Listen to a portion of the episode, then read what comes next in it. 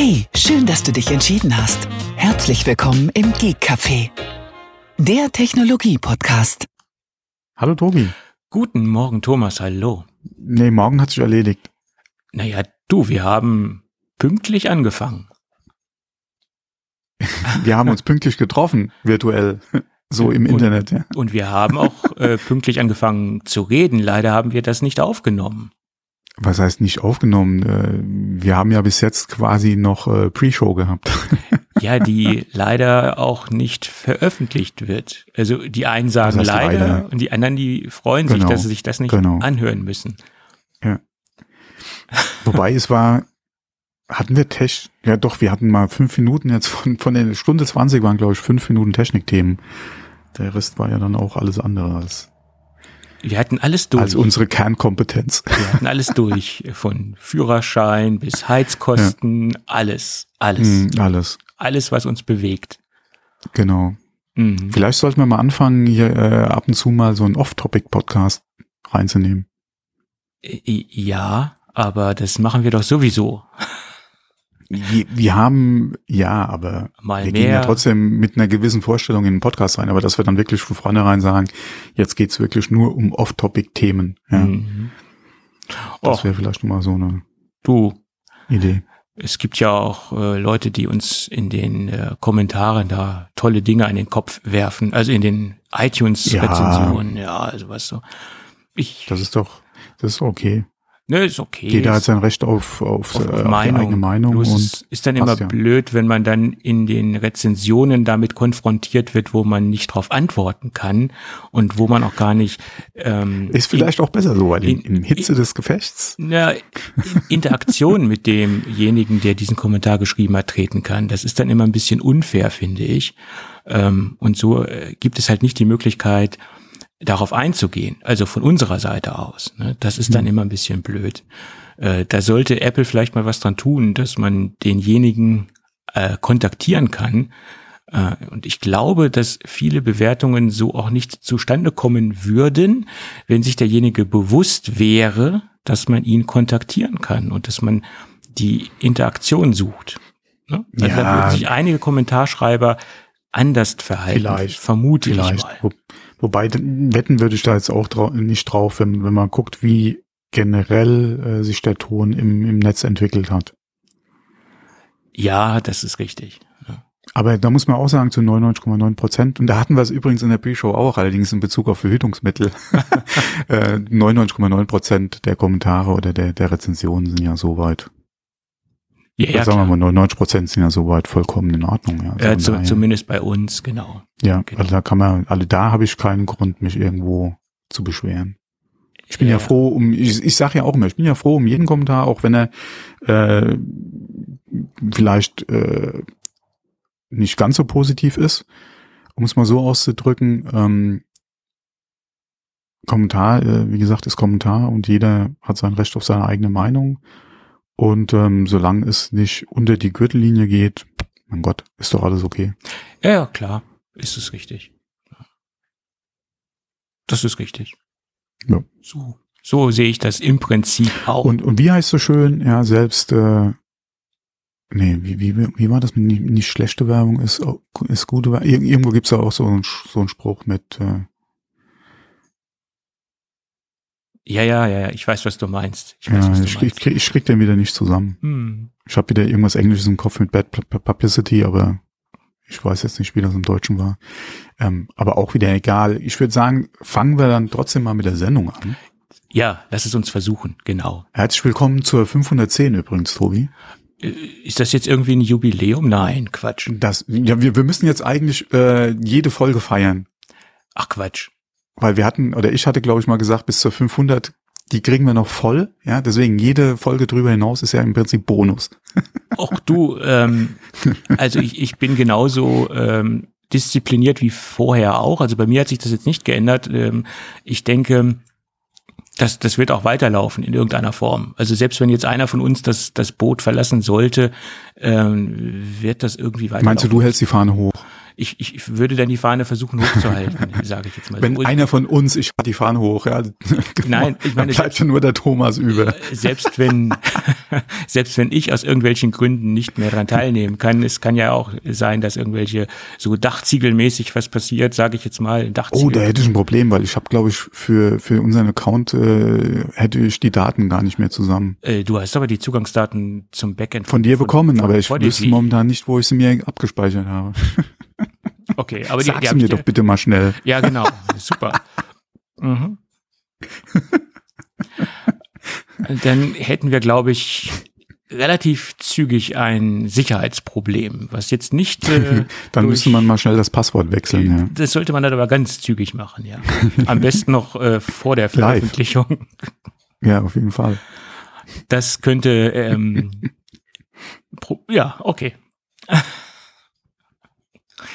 Na gut, aber lass uns trotzdem nicht mehr so albern sein. Das wird uns ja auch öfter mal zurück zum Ernst, meinst du? Wir sind öfter mal albern, ja. Gut. Der eine sagt wie war es zurück zur Lück? Ist es ja, glaube ich, eher. Oh Gott, ja, ja. Danke, Anke. Ja, ja. Hm. Übrigens, jetzt weiß ich auch, wie der Co-Moderator von dem Podcast heißt. Christian Thees heißt der Moderator. Stimmt, ja, genau, da hatten wir es die letzte von. Ja, ja, genau. Aber hast du Anke gesehen bei Schniel mir die Show? Oder wie heißt das nochmal? So ähnlich heißt, glaube ich, die Sendung, ne? Ja, war ganz gut in gewohnter... Ich glaube, die erste Viertelstunde habe ich mir angeguckt, ja. Es war recht unterhaltsam, aber ich konnte mir es nicht ganz geben. Es wurde dann etwas besser. Es wurde dann etwas normaler, sagen wir es mal. So. Ja? Ja. Okay. Gut. Dann lass uns nochmal über das Stalking-Problem sprechen. In Anführungsstrichen Problem. Also es ist letztendlich... Ja, okay, es ist ja ein Problem, mit dem Apple da wirklich zu kämpfen hat, beziehungsweise konfrontiert ist, kämpfen nicht, aber konfrontiert ist. Wir hatten es ja schon mal erwähnt, ja, es gibt ja noch jede Menge andere Tracker auch noch, mit denen man ja dasselbe im Prinzip machen kann. Genau. Aber Apple ist da natürlich klar im Spotlight. Ja. Genau. Den Schuh müssen sie sich leider anziehen lassen. Ja, ja. Ja. Das ist das Problem, wenn man so ein populäres Produkt hat und so in den Medien steht, wie es so ein bekanntes Unternehmen ist, ja. Mhm. Apple ist derzeit, nicht nur derzeit, schon etwas länger. Ja gut, ja. Das aktuelle Phänomen nennt sich Silent AirTag und letztendlich ist es eine Modifikation, die man am AirTag vornimmt. Das kann auch jeder machen, der jetzt ein AirTag hat und muss jetzt nicht diese modifizierten Dinger kaufen. Wer das unbedingt möchte, kann den Lautsprecher selbst außer Gefecht setzen oder außer Betrieb nehmen. Da gibt es eine Menge Anleitungen dazu, wie das funktioniert. Aber für alle diejenigen, die sich das nicht trauen oder die gerne einen lautlosen AirTag haben möchten, die können auf eBay oder auch auf Etsy dementsprechende modifizierte AirTags kaufen. Ja. Ich bin mal gespannt, wie lange noch. Ja. Ja, das frage ich mich auch, wie lange noch. Ich sehe das letztendlich nicht als illegal an, das zu verkaufen. Nur die Verwendung ist letztendlich dann fragwürdig und also einen AirTag zu modifizieren und den Lautsprecher außer Gefecht zu setzen, ist nach meiner Meinung keine illegale Handlung. Aber das muss jeder selbst entscheiden, wie er das wertet. Die Frage, die sich mir stellt, es wird zwar der Lautsprecher modifiziert, beziehungsweise wahrscheinlich ein Kontakt unterbrochen im Gerät. Ja, es gibt mehrere Möglichkeiten, das zu machen. Genau. Aber inwieweit die technische Zulassung dann erlischt? Weil das Ding hat eine Betriebserlaubnis bekommen, weil es ja unter anderem ja auch funkt. Ja. Und von daher ist die Frage, inwieweit durch die Modifikation alleine schon die Betriebserlaubnis löschen würde für dieses Ding. Ich weiß jetzt nicht, wie das generell weltweit geregelt ist. Aber da könnte einmal das sein und dann ist wieder die Frage, inwieweit halt laut den Nutzungsbedingungen, die du hast, überhaupt technisch eingreifen darfst in den Artikel. Von daher, wie gesagt, bin ich mal gespannt, wie lange die Anbieter das überhaupt so auf den Plattformen noch machen können und inwieweit Apple da eventuell mal an eBay oder Etsy einen netten Brief schicken lässt, ja. Oder die Plattformen öffnen selbst. das sogar runternehmen. Wenn die Plattformen clever sind, eliminieren die das? Ich weiß jetzt nicht clever, aber je nachdem, was sie halt auch in ihren AG. Allgemeinen Geschäftsbedingungen stehen haben in Bezug auf gerade das Anbieten von Sachen, die halt eventuell so genutzt werden können, ist die Frage, inwieweit, wie gesagt, das dann eventuell die Plattform selbst dann eventuell runternehmen würde, die Angebote. Mich wundert, dass bis jetzt Apple da anscheinend noch nicht reagiert hat, weil ich könnte mir vorstellen, dass sie zumindest mal nette Post schicken. Ja, und sowas ist natürlich dann immer sehr, in den meisten Fällen sehr wirksam, wenn Apple Briefe verschickt. Da kommen wir noch später zu, wie wirksam das ist oder wie es nicht wirksam sein kann, je nachdem. Das ist aber nochmal ein anderes Thema. Ja, wie gesagt, da werden modifizierte AirTags verkauft. Tja, so viel dazu. Und dann gibt's noch ein kleines Follow-up-Thema. Es ist ein zweites USB-C iPhone 10 angeboten worden. USB-C, ja richtig, USB-C. Da gab es einen Nachahmer, der ein iPhone 10 umgebaut hat mit USB-C-Anschluss, und er ist sogar noch einen Schritt weiter gegangen. Er sagt, es ist weltweit das erste USB-C iPhone, was einen wasser- und staubgeschützten Anschluss hat. Er hat es auch in einem Video vorgeführt, hat es auch unter Wasser gehalten und so weiter. Wasserhahn, laufendes Wasser. Und es hat immer noch funktioniert. Also das war auch recht eindrücklich, was man da gesehen hat. Trotz alledem hat das Gerät auf eBay nur in Anführungsstrichen 3.000 € gebracht. Und er hat sich da wahrscheinlich ein bisschen mehr erhofft, weil das allererste iPhone, was versteigert worden ist, das hat dann $86.000 gebracht. Das war ja der Schweizer. Und das war, glaube ich, jemand hier bei dem wasserdichten iPhone aus den Staaten, so viel wie ich weiß. Und das ist immer wieder ein perfektes Beispiel dafür. Der Schweizer hatte eine große mediale Aufmerksamkeit für das Produkt. Das ging durch sämtliche relevanten Tech-Blogs von 9 to 5 Mac, Mac Rumors, The Verge etc. Und somit war dieser Hype und diese Aufmerksamkeit natürlich komplett auf dieses Gerät gelenkt. Und dieses 3.000 € große, teure, oder letztendlich, dass es 3.000 € eingebracht hat, dieses Gerät hatte nach meiner Meinung sehr wenig mediale Aufmerksamkeit. Und dadurch ist wahrscheinlich auch dieser geringe Preis zu erklären, oder es könnte ein Grund sein. Ne? Das vermute ich mal. Ja, die Frage ist halt, wer hat eigentlich unbedingt Interesse dran? Ja. Ich denke, nach dem ersten Hype, in Anführungszeichen, der halt da war für diesen Mod, ist das ziemlich schnell eingeschlafen. Es hat ja auch, oder es bietet ja im Prinzip dir als Nutzer keinerlei Vorteil. Naja, insofern, dass du nur ein Ladegerät mitnehmen musst, das ist der einzige Vorteil, den ich da sehe. Und ja, sonst sehe ich da keinen großen Vorteil derzeit. Aber der wiegt, glaube ich, diesen Anschaffungswiderstand auch nicht auf, vor allem, weil du hast ja auch kein Gerät, selbst wenn es ein neues wäre, du hast ja keinerlei Garantie mehr auf das Gerät. Ja. Von daher... Die Garantie ist futsch auf jeden Fall, und man hat in Anführungsstrichen ein relativ altes Gerät, und kein aktuelles Gerät. Das kommt noch dazu, ja. Also wenn es jetzt zum Beispiel ein 13 Pro Max wäre, mit USB-C-Anschluss für 3.000 €, dann käme man schon eher... Da hast du ja fast schon einen Straßenpreis. Ja, mehr oder weniger. dann ist es schon etwas interessanter, aber du hast ein altes Gerät, was zwar immer noch okay ist, aber nicht für $3.000. Ne? Und auch nicht mit USB-C. Ne? Ja. Naja, okay. Ich finde es trotzdem realistischer, dass er 3.000 € bekommen hat und nicht $86.000. Ja, der Zug ist, glaube ich, schon lange abgefahren. Oder der ist jetzt mittlerweile abgefahren. Aber kann sich immer noch glücklich schätzen. Hat immer noch ein gutes Geschäft gemacht. Es ist halt die Frage, was er an Zeit und Aufwand halt investiert hat. Weil wenn du da mal Ingenieursstunden rechnen würdest, für den Aufwand, den er gehabt hat, er wird sich wahrscheinlich sich auf bereits erfolgte Umbauten und die Anleitungen, die es ja mal im Netz gab, da drauf gestützt haben und dann groß wahrscheinlich nichts selbst noch entwickelt haben, weil dann wären 3.000 ein bisschen wenig. Aber alleine schon die Zeit, die du wahrscheinlich gebraucht hast dafür. Ja, klar. Und ich hoffe mal, das war das einzige Gerät, was er umgebaut hat, was dann auch direkt funktioniert hat, so in der Art und Weise dann. Ja. Ja. Ansonsten hatte die Kosten da auch nicht mehr reingeholt. Ja. Mhm. So ist es. Gut. Nächstes Thema. Das letzte Land, was derzeit oder bis zu einem gewissen Zeitpunkt noch Kopfhörer mit ausliefern musste. Ganz Gallien.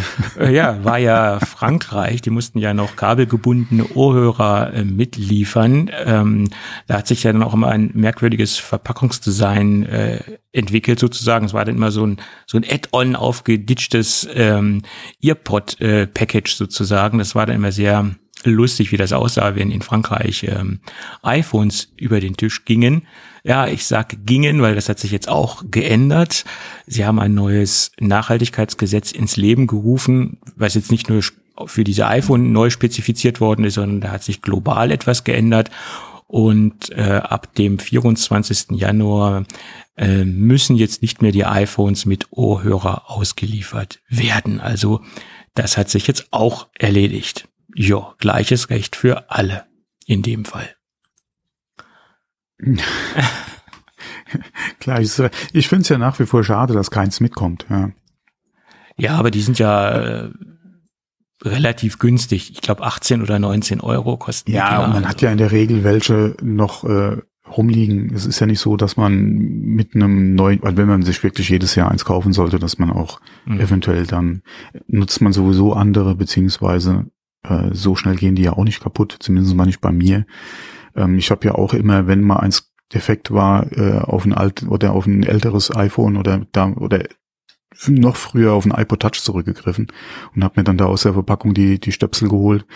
Von daher, ja, okay, kann man machen, genau wie mit Netzteilen ja auch, aber trotzdem.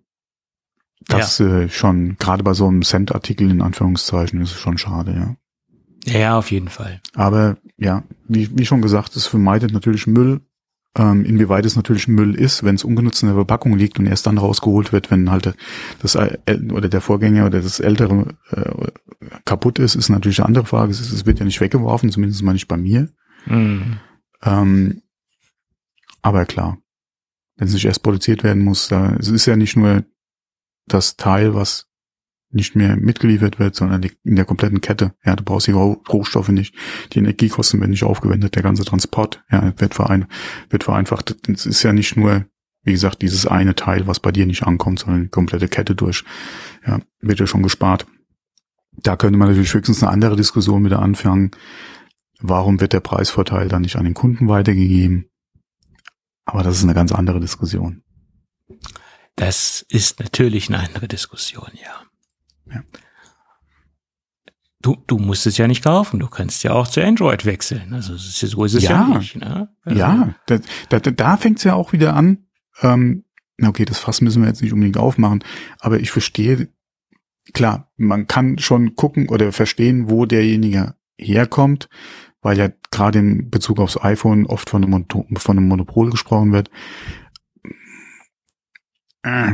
Da kreuzen sich mir immer ein bisschen die Fußnägel. Wie gesagt, wir müssen die Diskussion auch jetzt nicht aufmachen. Aber wie gesagt, willst du dann halt anfangen zu diskutieren? Da genauso, wie gesagt, anderes Thema. Mhm.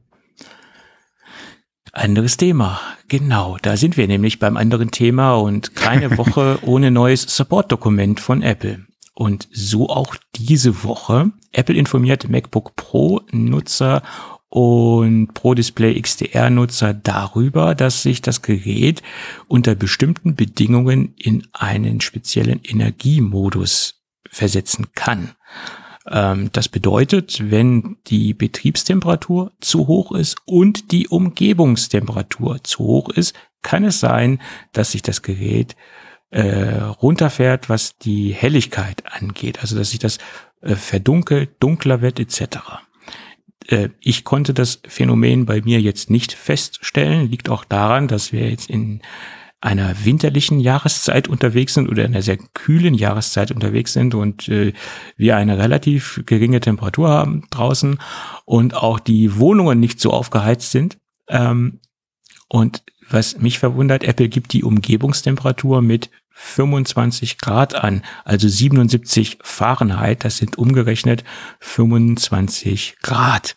Und diese Umgebungstemperatur ist natürlich im Sommer sehr, sehr schnell erreicht. Gerade im Hochsommer geht das ratzfatz. Und da frage ich mich, werde ich im Sommer vor einem abgedunkelten oder runtergedimmten Display sitzen, weil Apple spezifiziert auch nicht genau, wann das passieren wird. Sie sprechen hier von einem längeren Zeitraum. Sollte die Temperatur und die Umgebungstemperatur über einen längeren Zeitraum erhöht sein, kann es sein, dass sich das Gerät runterregelt. Ja, und diesen Zeitraum oder den würde ich doch gerne wissen, was Sie mit einem längeren Zeitraum meinen. Es gibt auch Workaround-Ansätze, die Sie da vorgeben. Man sollte dann helle Inhalte vermeiden. Man sollte Fenster schließen und so weiter. Also da gibt's einige Hinweise, wie man wieder in den Normalmodus kommt. Aber das kann es ja letztendlich auch nicht sein. Ne? Hat mich doch etwas erstaunt. Ja, ist halt auch wieder die Frage, ob das dann wieder Bauart bedingt irgendwo technisch halt auch zusammenhängt. Man will natürlich vermeiden, dass wenn das Display zu warm wird, da eventuell irgendwelche Schäden passieren. Und eine Hintergrundbeleuchtung, egal welche Art die ist, entwickelt halt auch Wärme. Und klar, wenn du Außentemperaturen hast von, keine Ahnung, 40 Grad, je nachdem. Bei uns kommen die ja nicht ganz so oft vor, Gott sei Dank. Dann könnte das natürlich auch sich entsprechend auf das Display dann auswirken. Bleibt halt jetzt mal abzuwarten, inwieweit das wirklich relevant wird im normalen Gebrauch von dem Gerät. Da bin ich sehr gespannt drauf. Also bis jetzt. Ja. Und es ist halt auch wieder ein Unterschied, ob Staaten oder Rest der Welt. Ja, ja. Man guckt gerade Indoor, ja, in Staaten, wo da überall eine Klimaanlage läuft. Im Vergleich zum Rest der Welt. Ja, wobei, da gibt es sogar im Außenbereich Klimaanlagen. Ja, nicht überall, aber es gibt ja dieses eine Beispiel, wo selbst Gehwege gekühlt werden. Mhm. Muss man, wie gesagt, mal gucken, wie es in Real-Life-Bedingungen dann einfach aussieht. Ja gut, aussieht. Ich werde im Sommer sehen, wie sich das Ganze verhält. Genau. Da schauen wir mal. Und beim Pro Display XDR kann ich mir natürlich auch sehr gut vorstellen, es kommt auf den Standort an. Wenn ich es natürlich dicht an einer Wand stehen habe, bildet sich natürlich zwischen Wand und Display ein Wärmestau. Wenn ich es jetzt frei im Raum stehen habe, wird wahrscheinlich die Temperatur sich langsamer erhöhen vom Display, weil die Wärme besser abziehen kann. Denke ich, dass du auch gerade, was jetzt direkte Sonneneinstrahlung betrifft oder so, weniger das Problem haben bei den Displays.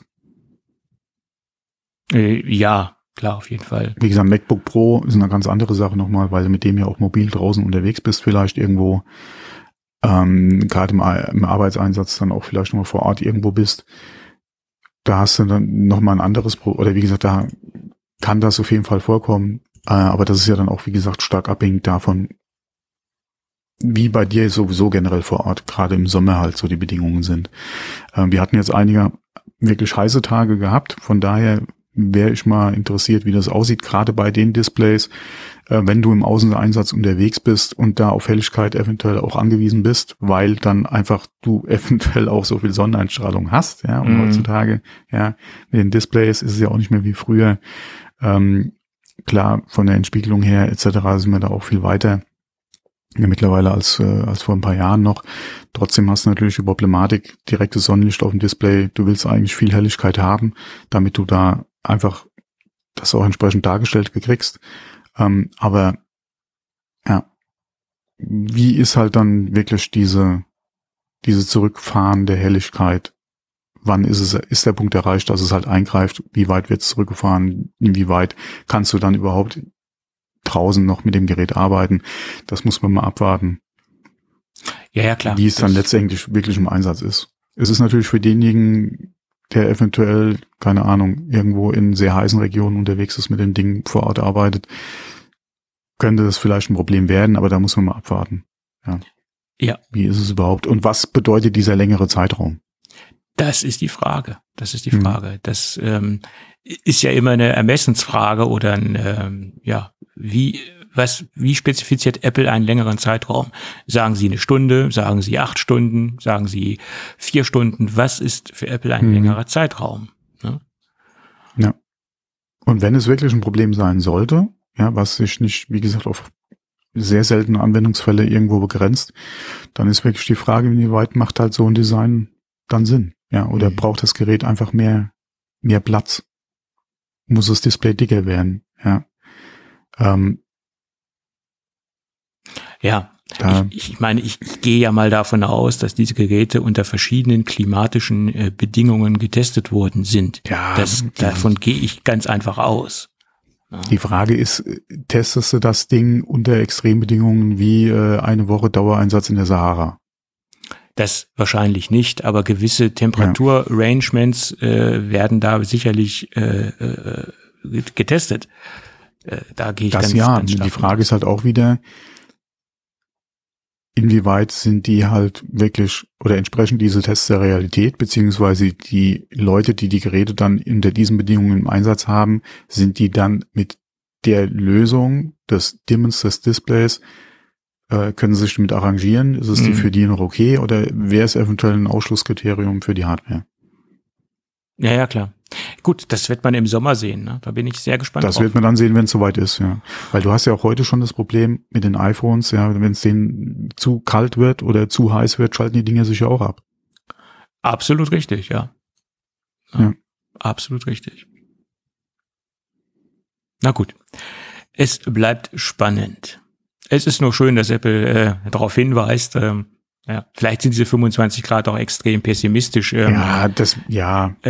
Die sind da auf jeden Fall irgendwo, stellen die sich auf die sichere Seite. Ja. Und das macht's halt auch momentan so schwierig, das irgendwo richtig einzustufen. Richtig, genau. Weil 25 Grad, das ist eine Temperatur, die erreicht ja eigentlich auch in unseren Breitengraden sehr schnell im Sommer. Absolut. Ja. Gut. Das können wir natürlich erst dann beantworten, wenn es richtig heiß wird. Ja. So, richtig heiß wird es wahrscheinlich auch bei jemandem, der einen Independent-Film oder einen B-Movie gedreht hat. Der hat nämlich Post bekommen von Apple. Und der Film nennt sich Appleman. Ja, und es hat im Endeffekt inhaltlich nichts mit Apple zu tun. Es geht ja um einen Superhelden, der gegen einen bösen Protagonisten antritt. Das nennt sich Apple, der Protagonist nennt sich Appleman und der böse Bube nennt sich Dr. Burgerman. Also beide Protagonisten sind eigentlich thematisch sehr weit weg von Apple, bis auf, dass sich der gute Superheld Appleman nennt. Der besteht angeblich, wenn ich das richtig gelesen habe, halb aus Apfel, halb aus Mensch und daher der Name Appleman. Bloß die Abbildung, die ich gesehen habe, die sah jetzt nicht so nach Apfel aus. Anyway. Und dieser Film oder derjenige, der das ins Leben gerufen hat, der hat das Ding auf Kickstarter gestartet, hat auch ordentlich Geld dafür eingesammelt, ich glaube $100.000, damit er das Ganze produzieren kann, was für einen Film natürlich wirklich nicht viel ist, deswegen auch ein Independent-Film und auch mit relativ kleinen Mitteln produziert. Und der gute Mann hat Post bekommen von Apple und er möge doch seinen Markeneintrag Appleman zurückziehen. Genau. Es geht ja, wie gesagt, um den Eintrag der Marke, ja, Appleman. Genau. Und nicht unbedingt um das Projekt an sich, so wie ich das verstanden habe. Richtig. Und da, glaube ich, kann ich Apple relativ gut nachvollziehen. Klar ist es jetzt hier Appleman in Bezug auf einen Film, der produziert wird. Trotzdem ist ja, wenn man es mal als Marke guckt, mit Apple im Titel schwierig. Und von daher, glaube ich, kann man da die Aufforderung von Apple schon nachvollziehen, wie weit die natürlich auch gerade mit den rechtlichen Gegebenheiten vor Ort dann irgendwo zu rechtfertigen ist, beziehungsweise Chancen hat. Wenn es halt zu einem Rechtsstreit kommen sollte, ist eine andere Frage. Aber ich glaube, nachvollziehen kann man das schon. Gerade wenn als eigenständige Marke nur die Rede ist von Appleman. Apple, was bringt man mit Apple, mit dem Begriff in Verbindung? Ja, ich kann es zum größten Teil auch verstehen, dass sie einfach ihre Marke in allen Richtungen schützen möchten, gerade auch wenn es hier um konkrete Markeneinträge geht. Und ich glaube, das ist das, was Apple auch wehtut, dass dann einfach diese Marke eingetragen wird und für denjenigen, der diesen Film gedreht hat oder ins Leben gerufen hat, Vasili Moskarlenko, heißt der gute Mann, natürlich auch letztendlich, wenn der Film in irgendeiner Form Traktion im Markt bekommen sollte, weil man weiß es ja nie, es kann sich ja kurioserweise aus so einem Independent-Film was ergeben oder es kann erfolgreich werden oder es kann Fortsetzungen geben und daraus könnte sich natürlich auch dann Merchandising-Material ergeben aus dieser ganzen Geschichte und wenn man da einen zulässigen Markeneintrag hat, ist es natürlich ein bisschen schlecht für Apple, wenn dann irgendwo Produkte auftauchen, die mit dem Label Appleman deklariert werden. Ne? Ja. Das muss man ja ein bisschen weiter sehen. Also man darf das jetzt nicht so engstirnig auf dieses reine Filmprojekt sehen, sondern auch auf den weiteren Markt, der dadurch entstehen könnte. Ne? Ja, guck mal alleine den ganzen Hype, den es damals um Iron Sky gab. Ja. Hätte man jetzt auch nicht unbedingt, oder ich hätte das bei dem ersten, was ich gesehen hatte in Bezug auf das Crowdfunding zu Iron Sky, hätte ich jetzt damals auch nicht gedacht, dass das Ding so abhebt. Ja, vor allem, was da draus wird, beziehungsweise für ältere Schauspieler dann da ihren Namen, beziehungsweise ihr Gesicht oder da auftauchen in diesem Film. Von daher, man weiß nie, wie so ein Projekt sich eventuell entwickelt. Ja. Ja.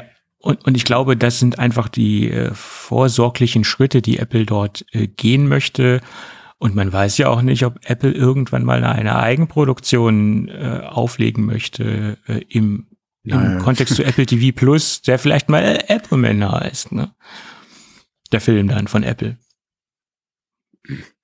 Ja, ist unwahrscheinlich, aber natürlich möchte ich. Mein Gott, das hätte auch genauso gut ein Titel sein können über eine Steve Jobs Dokumentation.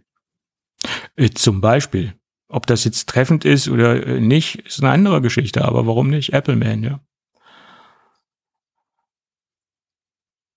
Ja, also ich finde den Schritt jetzt nachvollziehbarer als manche Aktion gegen irgendwelche Logos, die Apple in der Vergangenheit eingeleitet hat. Also gerade jetzt bei diesem Markeneintrag kann ich es eher nachvollziehen als bei manchen Logo-Geschichten. Ja, wie gesagt, so wie ich es verstanden habe, geht es wirklich um den Markeneintrag und nicht um das Projekt als solches. Und richtig. Da wäre, denke ich mal, das Fragezeichen eher groß gewesen, weil was willst du oder wie willst du diesen Superhelden in Verbindung mit Apple bringen? Ja, beziehungsweise eben. Den Film an sich, außer du würdest halt direkt, keine Ahnung, wie der Plot ist, keine Ahnung.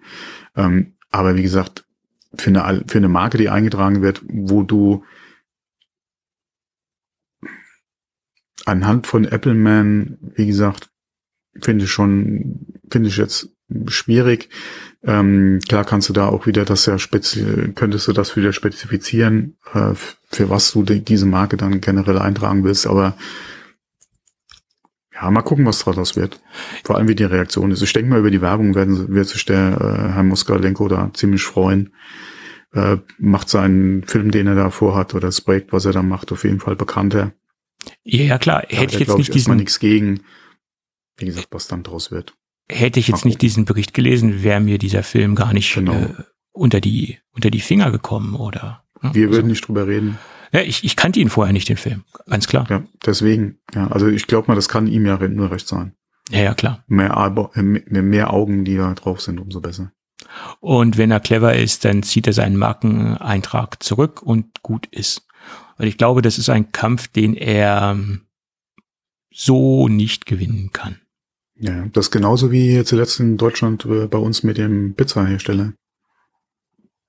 Welchen von den? Champignons League Pizza.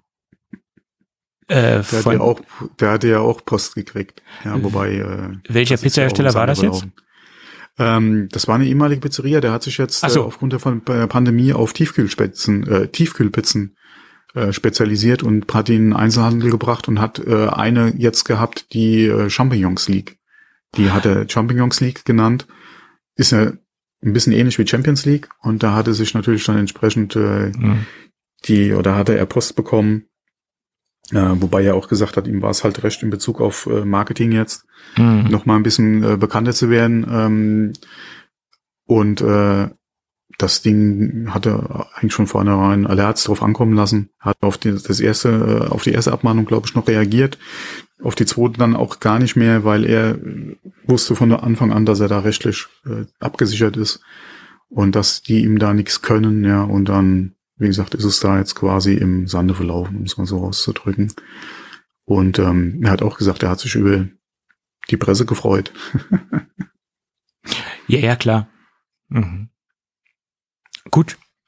Aber es ist jetzt nicht Pizza Gustavo Gusto, ne? Die Marke, die da Probleme hat. Die Marke weiß ich jetzt gar nicht. Okay, gut. Keine Ahnung. Weil die arbeiten ja auch mit relativ cleveren Marketingmaßnahmen, aber die sind rechtlich recht gut abgesichert und die haben sich auch Rechte an verschiedenen Dingen eingekauft.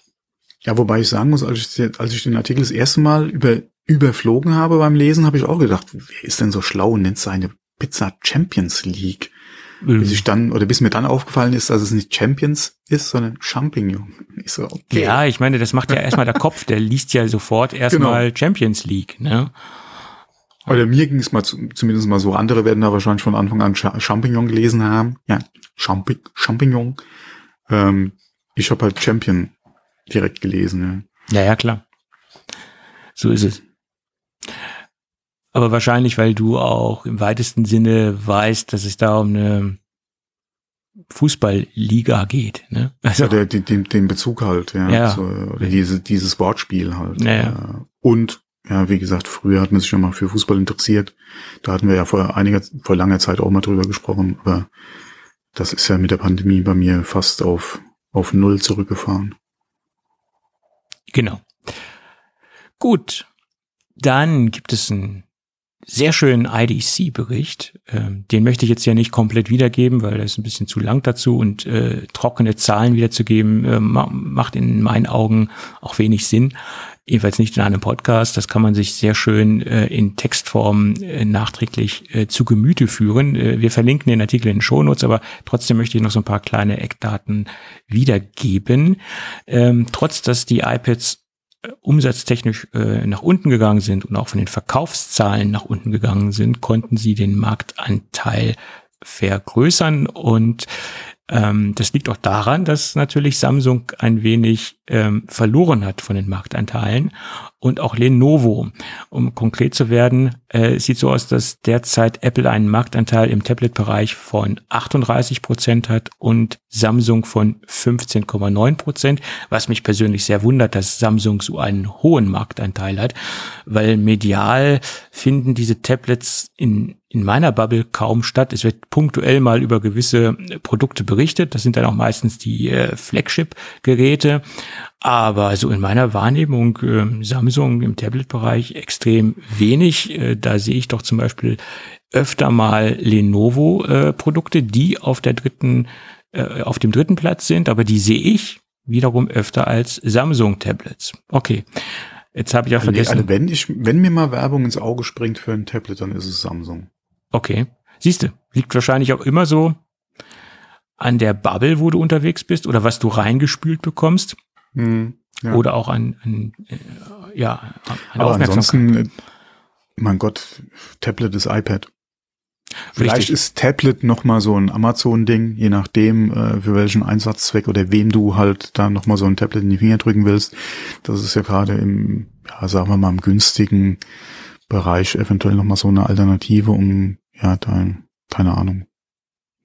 dein Baby irgendwas in die Finger zu drücken oder vielleicht auf die, wenn es nur um Videos gucken, im Auto mal an die Kopfstütze klebst für deine Kinder auf der Rückbank oder so, da wäre das vielleicht, wie gesagt, nochmal eine günstige Alternative, aber ansonsten ist doch, egal mit wem du redest, ja, wenn es um ein Tablet geht, ist es im Prinzip ein iPad.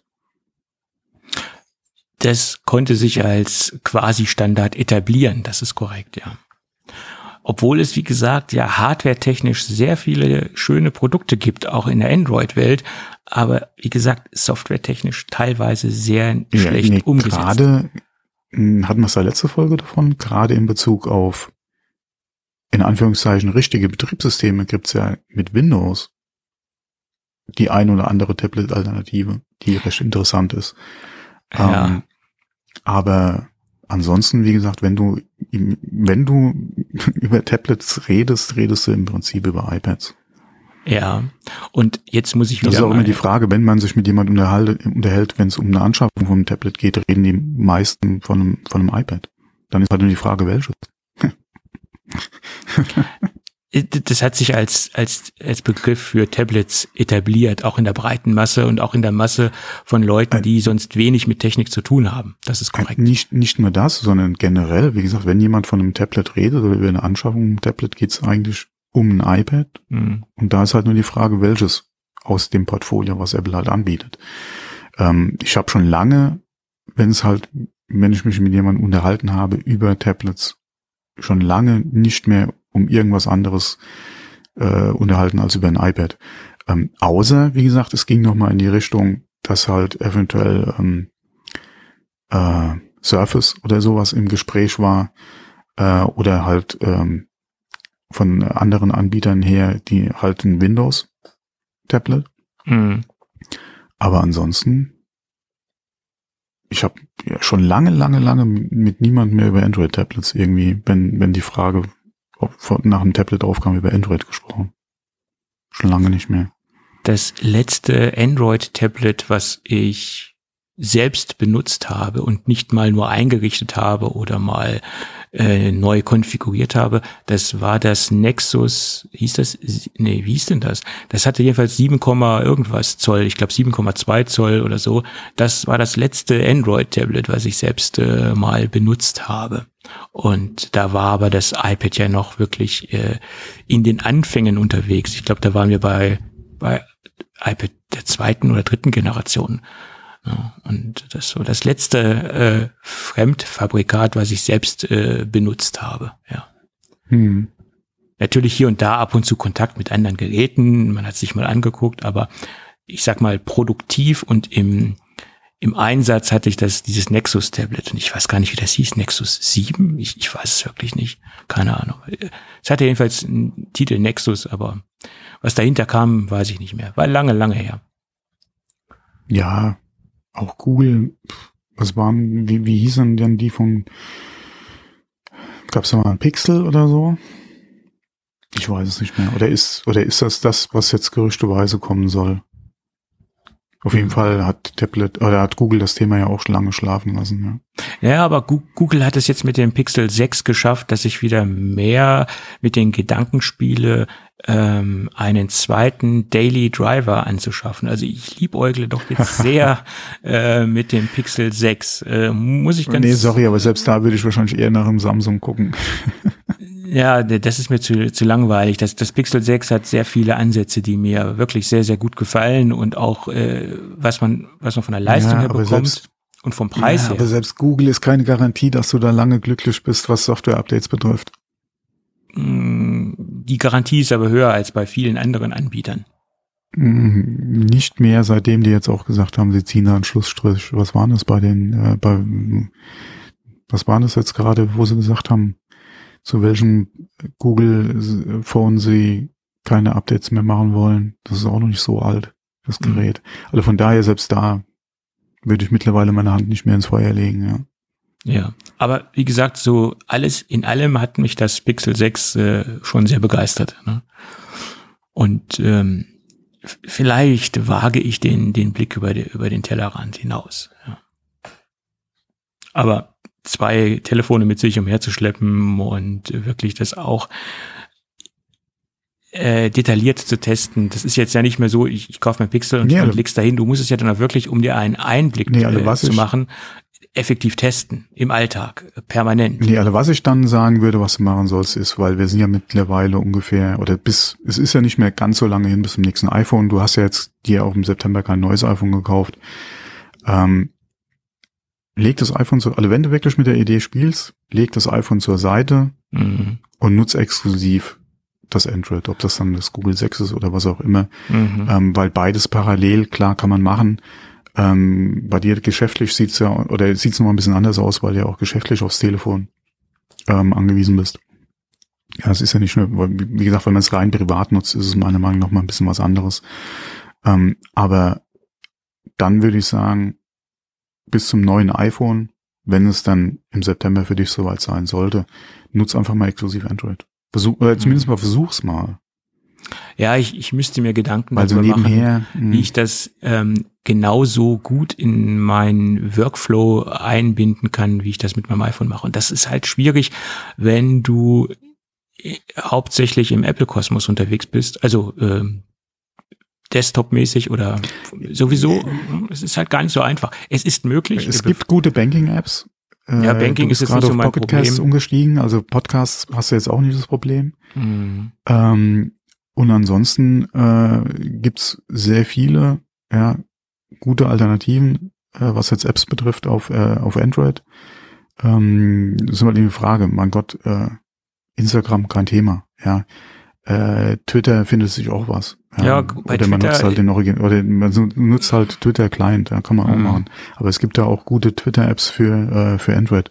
Pocket Casts, ja, meiner Meinung nach immer noch einer der besten Podcast-Player generell. Wir hatten da kurz vor der Aufnahme drüber gesprochen.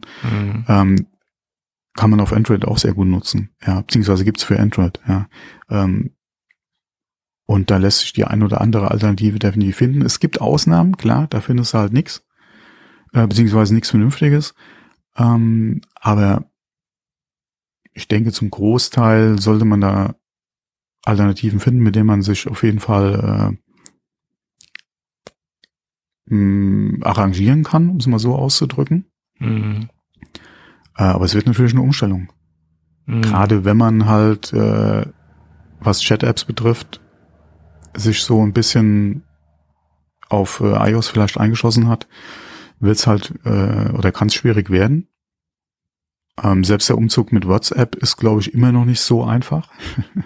Zumindest nicht, wenn du die Plattform wechselst. Wenn du auf der gleichen Plattform unterwegs bist, ist es einfacher. Ja, klar. Ja. Aber da der Umzug wird, glaube ich, von WhatsApp immer noch nicht so einfach gemacht, wie man sich's oder wie man es gerne hätte.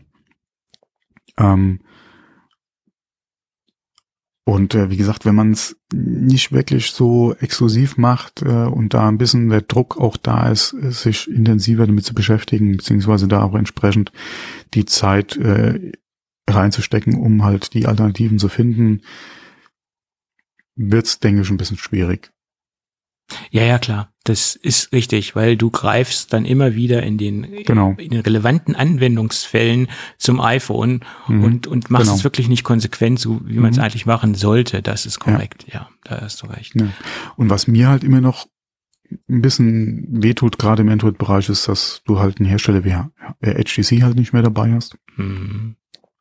Dass Samsung ein bisschen eingeschlafen ist, meiner Meinung nach, außer im Flip-Bereich, was die Hardware betrifft. Aber das, mein Gott, das Problem ist, denke ich mal, generell einfach. Ja, über die Zeit wird's halt schwierig, in diesem Formfaktor halt einfach dieses große Neue einfach zu bringen, ja, weil du hast da einen schwarzen Block, den du da hast, ja, ob das iPhone ist, ob das Samsung ist, ob das andere Hersteller sind.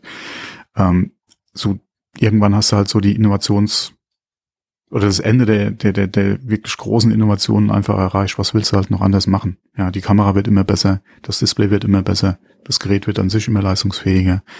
Aber es ändert halt nichts an der Tatsache daran, was es im Prinzip ist. Ja, klar. Also die Innovationsdichte, die nimmt von Jahr zu Jahr natürlich ab, ganz klar. Genau. Wir sind nicht mehr in den Anfängen der Smartphones unterwegs, wo man wirklich von jedem Jahr signifikante Verbesserungen hatte, die auch wirklich im Alltag spürbar sind. Da sind wir schon lange nicht mehr. Und im Prinzip ist das auch ganz gut so, dass man nicht mehr dazu gezwungen ist, sich jedes Jahr oder alle 2 Jahre neue Handys oder neue Smartphones anzuschaffen. Naja, wenn du wirklich die Vorteile nutzen willst, war das früher viel, viel ganz anders. Ne? Also Und ja, nee, aber wie gesagt, da fehlt mir halt so ein bisschen, klar hast du noch, ach, zuletzt hatten wir doch auch nochmal kurz drüber gesprochen, OnePlus hast du noch, ja. Aber mein Gott, die kochen im Prinzip auch nur mit Wasser. Mhm. Deswegen ist es eigentlich ganz interessant, was halt so in diesem Flip-Bereich funktioniert, oder was das funktioniert, was im Flip-Bereich passiert gerade. Da sind halt nochmal so ein paar neue Ideen, ein paar frische Ansätze. Klar, das, was du mitmachst, ist im Prinzip auch nur dasselbe wie mit jedem anderen Smartphone auch. Ja.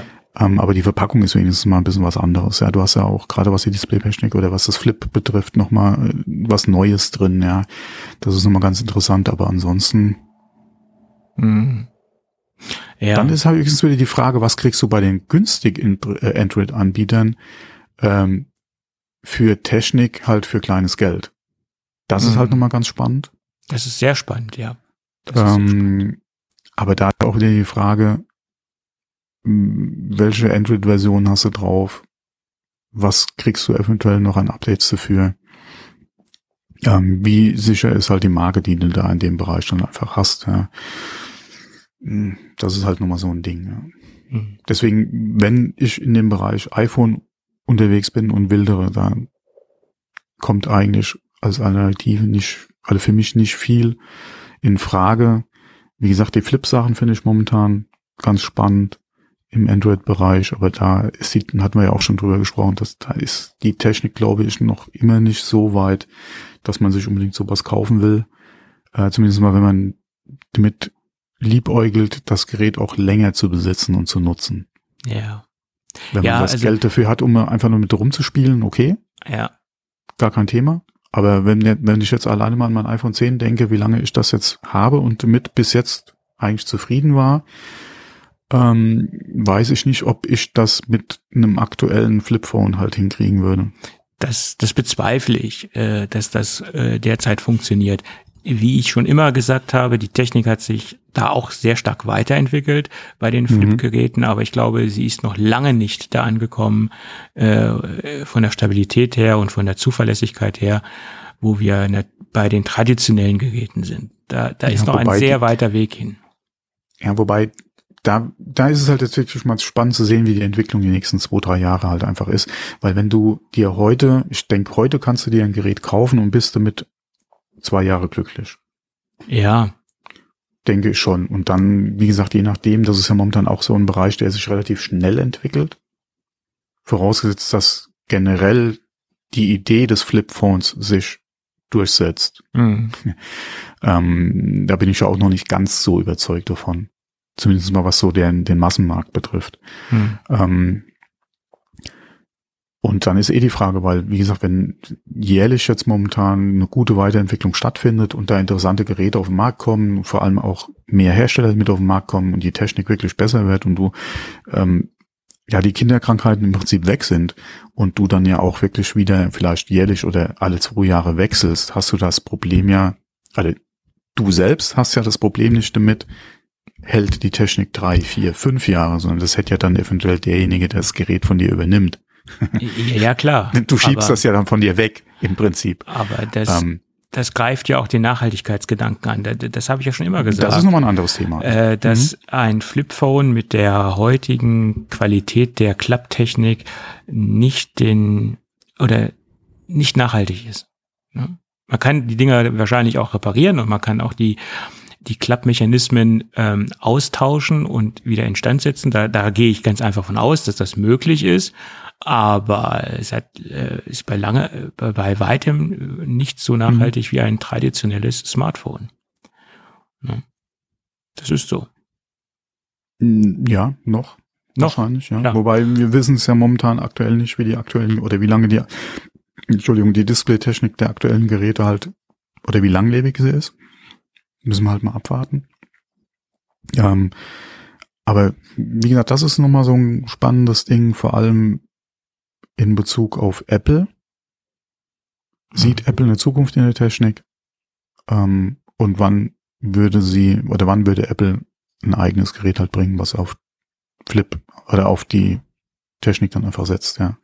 Und wie würde ihre Idee bzw. Umsetzung dann aussehen? Das ist halt auch nochmal so ein spannendes Ding. Ich glaube, da sind wir immer noch ein bisschen weit entfernt, ja, davon. Ich kann mich da auch nur wiederholen. Ja, ich sehe die Technik eigentlich eher im iPad als im iPhone. Aber da wissen wir ja nicht, was Apple oder wie die Vision von Apple ist. Ja. Ja. Und ich würde wirklich gerne wissen, wo die Beweggründe bei Apple sind. Sind sie im Bereich, dass Apple nicht die Zukunft darin sieht, dass sie das aussetzen, diese Technik oder aussitzen? Ich sage nur, ich sage nur Blu-ray. Oder ob der, ja, genau. Blu-ray fand bei Apple faktisch nicht statt. Gut. Genau. Oder ob sie mit ihren Prototypen, die sie, denke ich, zu 99,99% auch schon irgendwo getestet haben und in ihrem Labor haben, nicht zufrieden sind, was zum Beispiel den Klappmechanismus angeht. Ich denke, es ist nicht nur der Klappmechanismus, sondern auch, wenn du dir heute mal ein iPhone anguckst oder du auch deinen 10er nimmst und sagst, okay, wir machen das zum Klappen. Ich denke, Apple ist das Ding einfach zu dick, wenn es zusammengeklappt ist.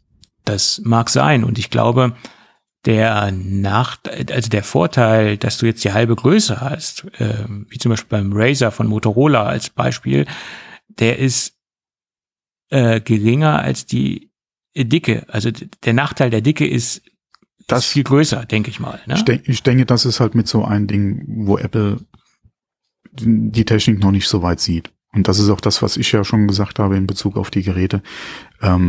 Mir sind sie einfach zusammengeklappt zu dick. Ja. Es ist zwar schön, dass du dann nur die Hälfte des Geräts hast und die einstecken kannst, aber für ein Smart oder für ein Telefon ist es meiner Meinung nach, oder für meinen Geschmack. Wie gesagt, was der Markt dazu sagen würde, wenn Apple sowas bringt, eine ganz andere Frage. Aber für meinen Geschmack ist es im Moment noch zu dick. Nur wie viel dünner willst du das machen? Weil wenn es dann aufgeklappt ist, das braucht ja auch die Stabilität. Das braucht die Stabilität und die Technik muss natürlich untergebracht werden. Das ist das Problem. Das kommt auch noch dazu, ja. Aber wie gesagt, gerade zusammengeklappt ist es mir dann einfach. Ich hatte in meinem Leben mal ein Klapptelefon, es war aber kein Smartphone logischerweise, es war ein Feature-Phone und da war natürlich die Möglichkeit, die Technik in ein extrem dünnes Gerät auch im zusammengeklappten Zustand zu bringen, viel einfacher. Das war das Motorola StarTech.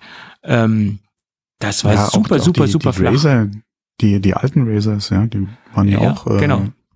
Und da ging Geräte das natürlich. Prinzip, ja. Da ging das natürlich. Ne? Da hattest du halt im aufklappbaren Teil nur deine Ohrmuschel, die du hattest, und im unteren Teil hattest du die Tastatur und das Display. Aber du musstest ja auch nichts reinbringen. Das Display war super klein und die Tastatur war auch relativ klein. Aber das war halt ein ganz simples Feature-Phone.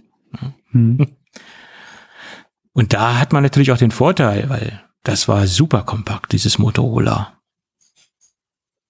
Aber es war ja auch schon lange her. Gut. Ja, wenn du mal guckst, der Communicator oder so, den du ja zum Aufklappen hattest. Der war aber auch noch relativ dick, zumindest in der. Ja, das war ja auch noch so ein Monster, ja. Ja, hatte ich auch, ja. Da hatte man hatte ich das erste Mal den Eindruck, dass man mit einem Smartphone wirklich das war ja kein Smartphone, es waren die ersten Ansätze, aber dass man wirklich mobil richtig viel machen kann in einem sehr kompakten Gerät, also dass man da wirklich ein richtiges Multifunktionsgerät hat. Das war schon für mich damals eine Offenbarung, dieses Gerät. Tja, konntest Faxe versenden. Ja, kann man heute immer noch, ja, muss man sich mal vorstellen. Es gibt immer noch Personen oder Institutionen, die Faxe einsetzen. Ja. Das ist richtig. Das ist richtig. Aber das wird sich hoffentlich bald erledigen. Dann, nee. Naja, irgendwann. Das wird weniger werden, aber erledigen, glaube ich. Irgendwann ist. Da sind wir noch ein bisschen von weg. Weil wenn man heute mit jemandem zu tun hat und gesagt kriegt, dann schicken Sie es mir bitte als Fax. Wie bitte? Ja, aber irgendwann stirbt diese Generation auch mal weg. Oder was ich auch zuletzt gehört habe, ist, sie können sich das PDF ja ausdrucken, unterschreiben und wieder einscannen. Ja. Und ich so, ja, das könnte man auch machen. Man kann eine Menge machen. Ja, ich hatte letztens mit einem Handwerker zu tun, der sagte mir dann, da dachte ich mir sowas schon. Der ist ja in einem gewissen Alter. Ja, okay, schicken Sie es mir per Fax. Mhm. Tag später ruft dann der Juniorchef an. Ich sag dann schon aus der Gewohnheit heraus, ja, ich schick's Ihnen gleich per Fax. Wieso per Fax? Können Sie mal per E-Mail schicken, sagt er. Ich habe gesagt, naja, Ihr Vater hat gesagt per Fax. Ja, das ist mein Vater, hat er dann nur gesagt.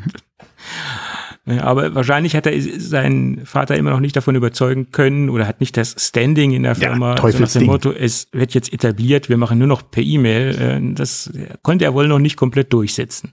Ja, das Fax dann per E-Mail schicken, genau. Ja, genau. Gut, anyway.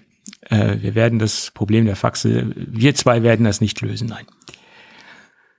Aber wo wir gerade bei Verkäufen waren und Umsatzzahlen waren, können wir noch mal kurz darauf eingehen, dass die Research-Bude Counterpoint Research eine Marktanteilanalyse erhoben hat. Und das sieht für Europa sehr, sehr gut aus. Im Jahr 2021 konnten die Marktanteile von 22 auf 26% steigen. Also für Europa. Das sieht für die iPhones auch ganz gut aus. Wir verlinken natürlich den ausführlichen Artikel in den Shownotes. Nach wie vor ist Samsung Marktanteilführer in Europa. Sie liegen immer noch bei 32%. Da hat sich bei Samsung nichts geändert. Sie blieben stehen. Aber Apple ist näher dran gekommen an diese 32%. Das ist schon mal schön. Liegt aber auch daran, das wolltest du bestimmt gerade sagen, Samsung hat ein irre großes Produktportfolio. Nee, ich wollte sagen, bei 26% reden dann andere immer noch von Monopol. Ja, ja, das ist nachweislich nicht so. Wie gesagt, ich weiß, aus welcher Richtung es kommt. Ja, und wie gesagt, man kann da auch klar drüber reden, weil wir reden ja hier über iOS und nicht über Android, ja, was auf dem ganzen Rest der Geräte drauf ist. Aber und ich meine, dass Samsung einen Marktanteil von 32% hat, das ist im Endeffekt auch darauf zurückzuführen, dass sie erstens mal in dieses ganze Vertragsgeschäft unwahrscheinlich viel günstige 1-Euro-Telefone reinpumpen, viel mehr als es Apple macht. Apple macht das ja mit den günstigen Modellreihen, die ja noch im Verkauf sind, immer wieder SE, iPhone 11 ist auch noch im Verkauf. Die werden auch teilweise in den 1-Euro-Handy-Subventionsbereich reingepumpt. Aber Samsung hat ja... Wobei ich glaube, da ist Apple auch nicht so glücklich mit. Nee, aber das könnten sie ja unterbinden. Da hätten sie ja Möglichkeiten zu. Aber somit sichert sich Apple natürlich auch Marktanteile, ne, in dem Bereich. Ja, aber das ist mit ein Grund, warum es das SE gibt. Ja. Und alte Geräte quasi als günstige Alternative immer noch angeboten werden. Das ist ein Grund dessen, genau. Und natürlich, das SE ist für gewisse Drittschwellenländer interessant. Ja, das auch noch. Ja. Ganz klar. Das ist ein ganz großer Markt. Und wie ich immer so schön sage, im Businessbereich spielt das SE eine ganz, ganz große Rolle. Das ist mir in den letzten Tagen wieder verstärkt. Wobei, das ist mir da noch nie begegnet. Ja, wahrscheinlich hast du mit Leuten zu tun, die im Businessbereich unterwegs sind, die ihre Geräte auch privat nutzen können und vielleicht ein bisschen was dazu bezahlen. Das gibt's ja auch, ne? Zum Beispiel. Habe ich jetzt auch oft erlebt, dass jemand gesagt, hier, du hast ja eine Möglichkeit, eine eSIM reinzupflanzen, machst du 2 Telefonnummern, eSIM und eine physische SIM und kannst es dann auch privat nutzen, zum Beispiel. Und dann legst du halt einen gewissen Betrag obendrauf und kannst dir dann dein Wunsch-iPhone aussuchen. Gibt es auch. Ja.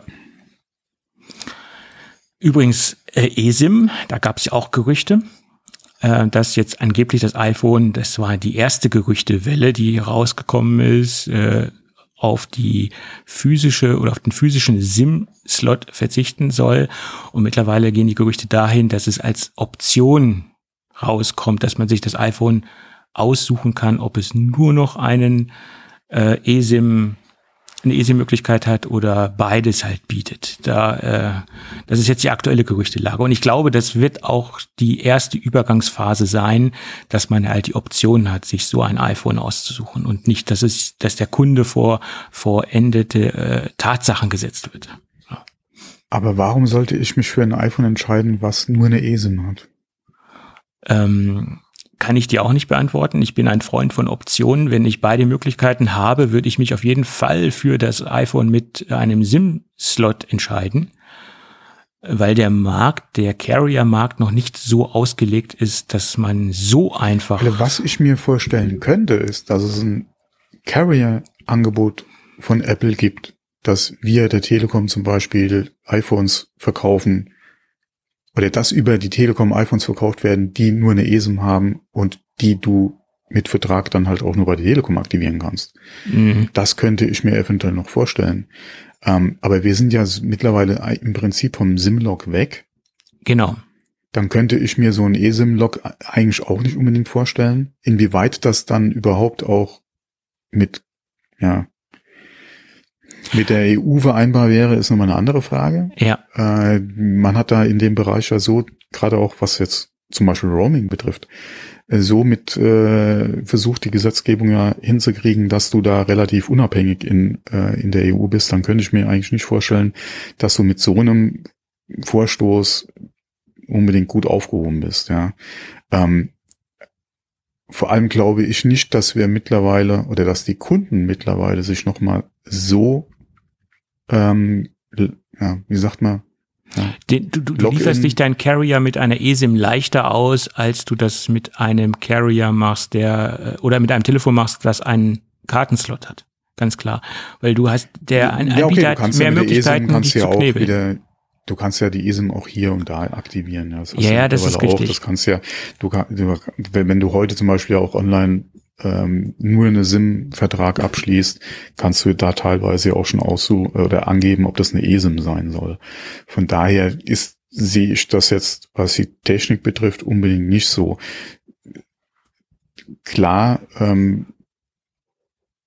würde ich jetzt auch als Käufer nicht zu einem Gerät greifen, was nur eine eSIM hat, wenn ich noch die Alternative habe zu einem SIM-Slot. Ja. Weil ich natürlich den Vorteil habe, gerade wenn ich irgendwo unterwegs bin oder viel auf Reisen bin, gerade auch im EU-Ausland, dass ich mir vor Ort noch eine SIM besorgen kann und nutzen kann und nicht den Umstand habe, mir, wie gesagt, zu gucken, wie ich das mit der eSIM hinkriege.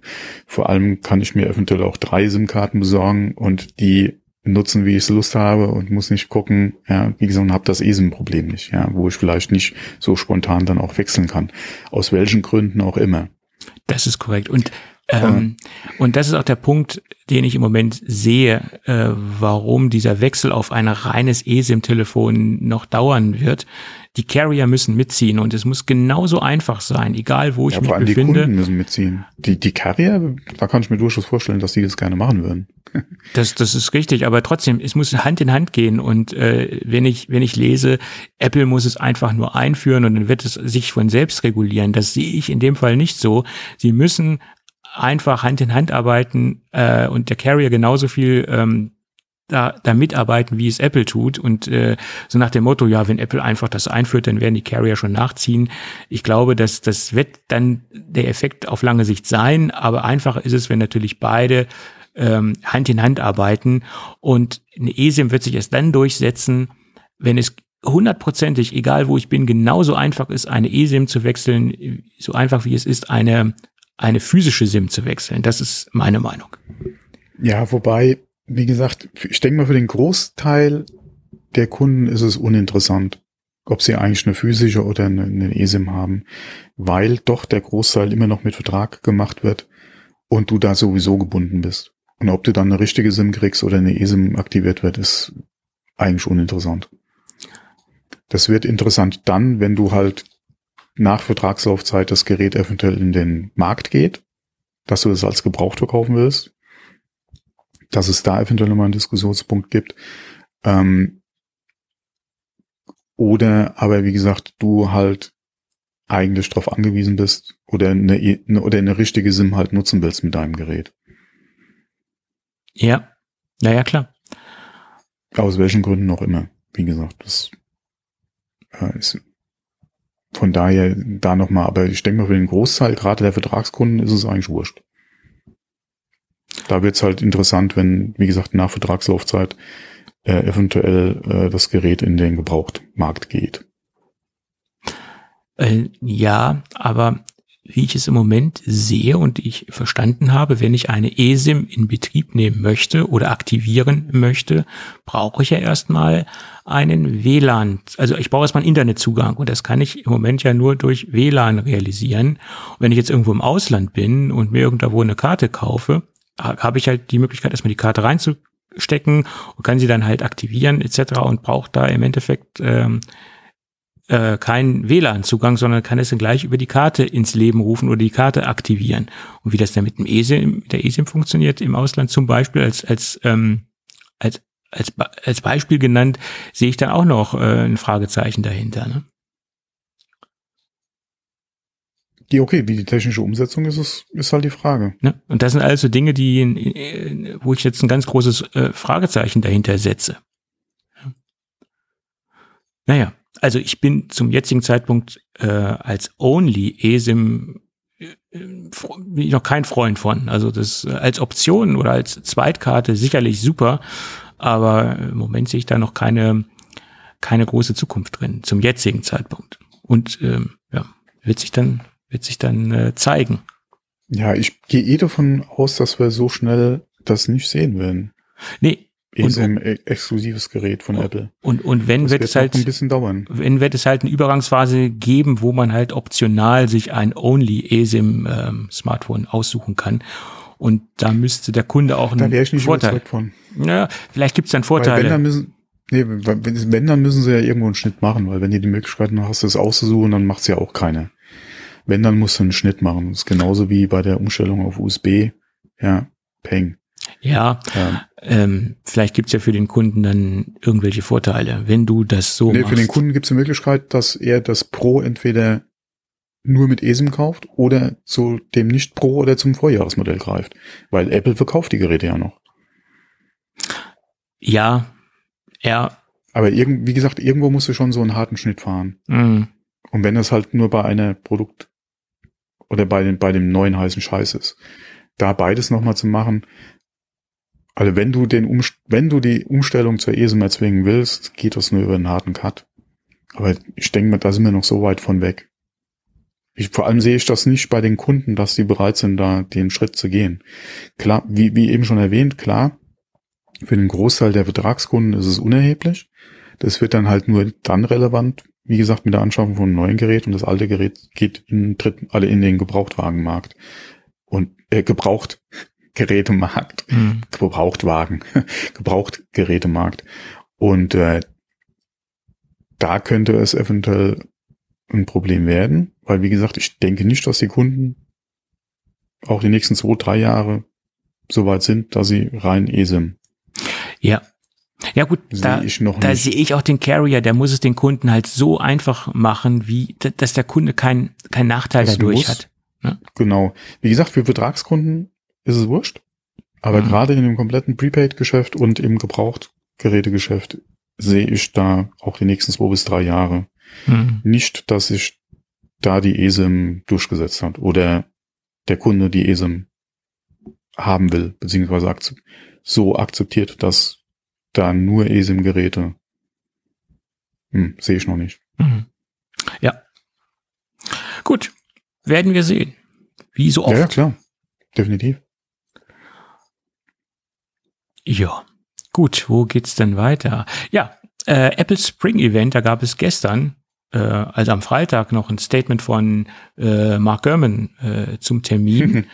Ja. Angeblich soll es der 8. März werden. Soll es am März soweit sein, ja. Mhm. Und das deckt sich auch mit einem Ereignis, was heißt ein Ereignis oder eine Situation, die wir derzeit haben, das kann natürlich Zufall sein, der Apple 5K Mac mit Nanotexturbeschichtung. Das ist ganz wichtig. Die anderen Geräte sind noch lieferbar, nur das Gerät mit Nanotexturbeschichtung ist derzeit nicht verfügbar. Also es werden Termine angegeben von Ende März. Jetzt haben ja viele daraus prognostiziert, ja, wenn das Gerät erst Ende März kommt, dann werden wir vielleicht im Spring-Event einen neuen iMac sehen. Das könnte ich glauben, wenn es sich jetzt nicht nur um ein spezielles Gerät handeln würde. Also sprich das Gerät mit Nanotexturbeschichtung, wenn es jetzt global um die 5K iMacs gehen würde. Also das mit der Nanotexturgeschichte, das stimmt mich jetzt nicht ganz so in diese Richtung, es gibt neue iMacs auf dem Spring-Event. Die Gerüchtelage um die iMacs ist im Moment sowieso ein bisschen kompliziert. Viele sagen, wir werden ein iMac am Spring-Event sehen. Viele sagen, wir werden ein iMac Pro im Sommer oder im Herbst sehen. Dann gibt's ganz neue Gerüchte, dass wir ein iMac 27 Zoll und ein iMac Pro sehen werden. Also da gibt es eine Vielzahl an Variationen von Gerüchten. Ja, ich bin da auch sehr gespannt, was am Spring-Event kommt. Vielleicht sehen wir auch gar keinen Mac. Vielleicht sehen wir nur ein iPhone und ein iPad Air und das war's. Kann auch sein. Aber zwei Geräte für ein Event ist ein bisschen mager. Ne? Ich würde mir ja wünschen, dass ein Mac Mini kommt. Also ein anständiger Mac Mini. Ja, vor allem ist ja das Problem auch nicht, was die Panels betrifft, weil das ist ja auch mittlerweile so eine Info oder ein Gerücht, was kursiert, dass gerade für die neuen oder für die großen neuen iMacs Panels erst im Juni erwartet werden. Ja. Von daher dann vor dem Sommer sowieso keine neuen iMacs kämen. Zumindest mal nicht 7, weil wir gehen ja von 27 Zoll nach wie vor momentan aus, dass dieser iMac Pro ja wahrscheinlich dann erst im August oder September kommt. Was natürlich sehr schade wäre, gerade weil wir ja schon so lange auf ein Update auch warten und Apple Silicon, ja, gerade auch, was wir ja gesehen haben mit den Pros und mit den alle M1 Pros und Macs, ja, eine schöne Technik hätten, gerade auch für einen iMac Pro oder für ein großes iMac Update, also was die Displaygröße betrifft, hätten wir ja eigentlich mit dem M1 Pro und Max einen sehr schönen Chip. Ja, würde da auf jeden Fall ordentlich Leistung aufbringen. Wenn sich das jetzt noch so weit verzögert, ja, ist die Frage, inwieweit macht dann meiner Meinung nach der M1 überhaupt noch Sinn in dem Gerät. Weil wir da ja auch gerade, was jetzt den Mac Pro betrifft, ja, oder ich davon ausgehe, dass wir auf die WWDC was sehen werden. Ob das oder wie schnell das Gerät dann kommt, ist eine andere Frage. Da ist ja dann auch die Rede in Bezug auf die nächsten Generationen des Apple Silicons, was halt im Mac Pro dann kommt. Wie weit stinkt dann ein iMac Pro, wenn er denn überhaupt so heißen sollte? Ja, wovon ich eigentlich nicht unbedingt ausgehe, stinkt der dann ab im Vergleich zum Mac Pro. Und das sind halt immer so Dinge, ja. Oder das ist halt das, was mir so ein bisschen Bauchschmerzen gemacht, je länger halt der iMac einfach braucht. Oder das Update des 27 Zoll iMacs. Je länger das braucht, ja, inwieweit wird das dann überhaupt vom Namen her ein Pro werden? Oder wie lange müssen wir noch drauf warten, dass er dann auch wirklich Pro ist? Ja, also ob er jetzt wirklich Pro heißen wird, das ist wirklich fraglich. Wie gesagt, da gibt es total viele Gerüchte und dass jetzt irgendwann ein neuer iMac in einer größeren Version kommen wird, also Display-Diagonale ist klar, aber ob der dann Pro heißt oder nicht, das ist die andere Geschichte. Und wenn er natürlich Pro heißt, muss er seinen Namen auch leistungstechnisch gerecht werden. Das ist ganz, so sehe ich das. Und da muss ich dann auch deutlich von den normalen Geräten abheben. Ja. Sicherlich ist es interessant, in jeder Produktkategorie auch eine Pro-Version zu haben. MacBook Pro, iPad Pro, iMac Pro. Das wäre natürlich eine interessante Geschichte. Und im besten Fall natürlich auch mein feuchter Traum, ein Mac Mini Pro. Aber ich glaube nicht, dass uns Apple dass uns Apple meine Wünsche ja erfüllen wird. Das bezweifle ich. Es sieht mal aktuell nicht nach aus. Ja. Wäre natürlich nur konsequent, wenn sie in jeder Produktkategorie auch eine Pro-Version hätten. Ne? Ja, wobei das ja gerade beim Mac Mini, außer an der Verfügbarkeit des M1-Chips, woran sollte da das Problem liegen, da keinen Mac Mini Pro zu bringen? Ja, also im Moment hätten sie natürlich die Chip-Architektur am Start, die das zulassen würde. Klar, du musst nochmal das Mainboard neu machen. Ja, aber ansonsten hast du ja im Prinzip alles. Und das ist, wäre meiner Meinung nach wahrscheinlich sogar mit einer der einfach, oder der, ja, was einfach klingt immer so, ja. Aber das mit dem wenigsten Entwicklungsaufwand und vor allem ja auch gerade was die Teile betrifft. Ja, absolut. Du bist auf kein Panel angewiesen, ja, wo du vielleicht das Problem hast mit dem EK, also mit dem Einkauf. Mhm. Sondern du musst da wirklich nur gucken, dass du auf deiner Platine halt ein Pro oder ein Max halt klötest, ja. Genau. Und wenn es dir ganz einfach machen willst, musst du noch nicht mal ein neues Gehäuse entwickeln. Nee. Einfach lass es einfach dabei, ja. Zack, bumm, vielleicht ein paar mehr Anschlüsse reinmachen und dann ist gut. Dann hat sich das. Du kannst ja auch da nochmal sagen, okay, wir machen den vielleicht farblich anders, ja. Ticken dunkler. Ja, gut, aber das ist ja auch ganz schnell zu erledigen, das Ganze. Genau. Ja.